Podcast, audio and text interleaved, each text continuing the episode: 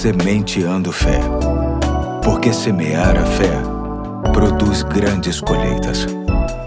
Olá, hoje é quarta-feira, dia 1 de junho de 2022. Aqui é o pastor Eduardo e chamo sua atenção para o mais novo ponto da série Crer é mais do que acreditar, que tem como objetivo aprimorar o que significa este verbo na relação entre o homem e Deus. Nosso texto básico é 1 João, capítulo 5, de 10 a 13, que diz assim: quem crê no Filho de Deus tem esse mesmo esse testemunho. Quem não crê em Deus o faz mentiroso, porque não crê no testemunho que Deus dá acerca de seu filho. E este é o testemunho: Deus nos deu a vida eterna e essa vida está em seu filho. Quem tem o filho tem a vida. Quem não tem o filho de Deus não tem a vida. Escrevi-lhes essas coisas a vocês que creem no nome do Filho de Deus, para que vocês saibam que têm a vida eterna. Hoje quero pensar que crer também significa confiar. E digo isso porque já vi muita gente dizer que acredita em Deus, mas que possui muitas dúvidas no coração a respeito da sua presença, da sua graça e do seu poder. O Salmo 37,5 nos diz assim: Entrega o teu caminho ao Senhor,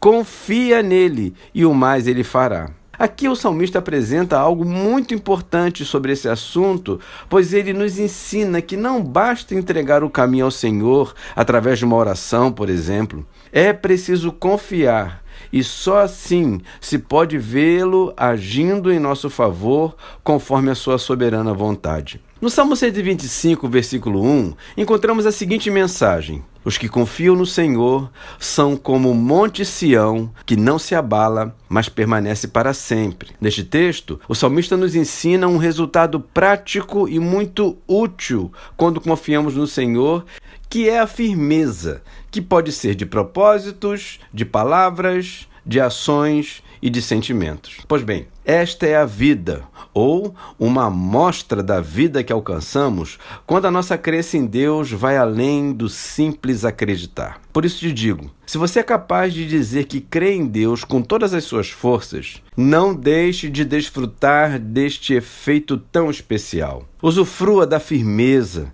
da estabilidade que se alcança em Deus quando se tem fé. A certeza da sua companhia e das suas providências, no tempo certo e do jeito certo, certamente nos proporciona esta paz que a Bíblia sinaliza que excede todo entendimento. Confiar em Deus é ir adiante, sem se apoiar necessariamente no que se vê, até ver o que dele se espera. É como nos diz o profeta Jeremias em seu livro, capítulo 17, verso 7. Bendito é o homem cuja confiança está no Senhor. Hoje fico por aqui e até amanhã, se Deus quiser.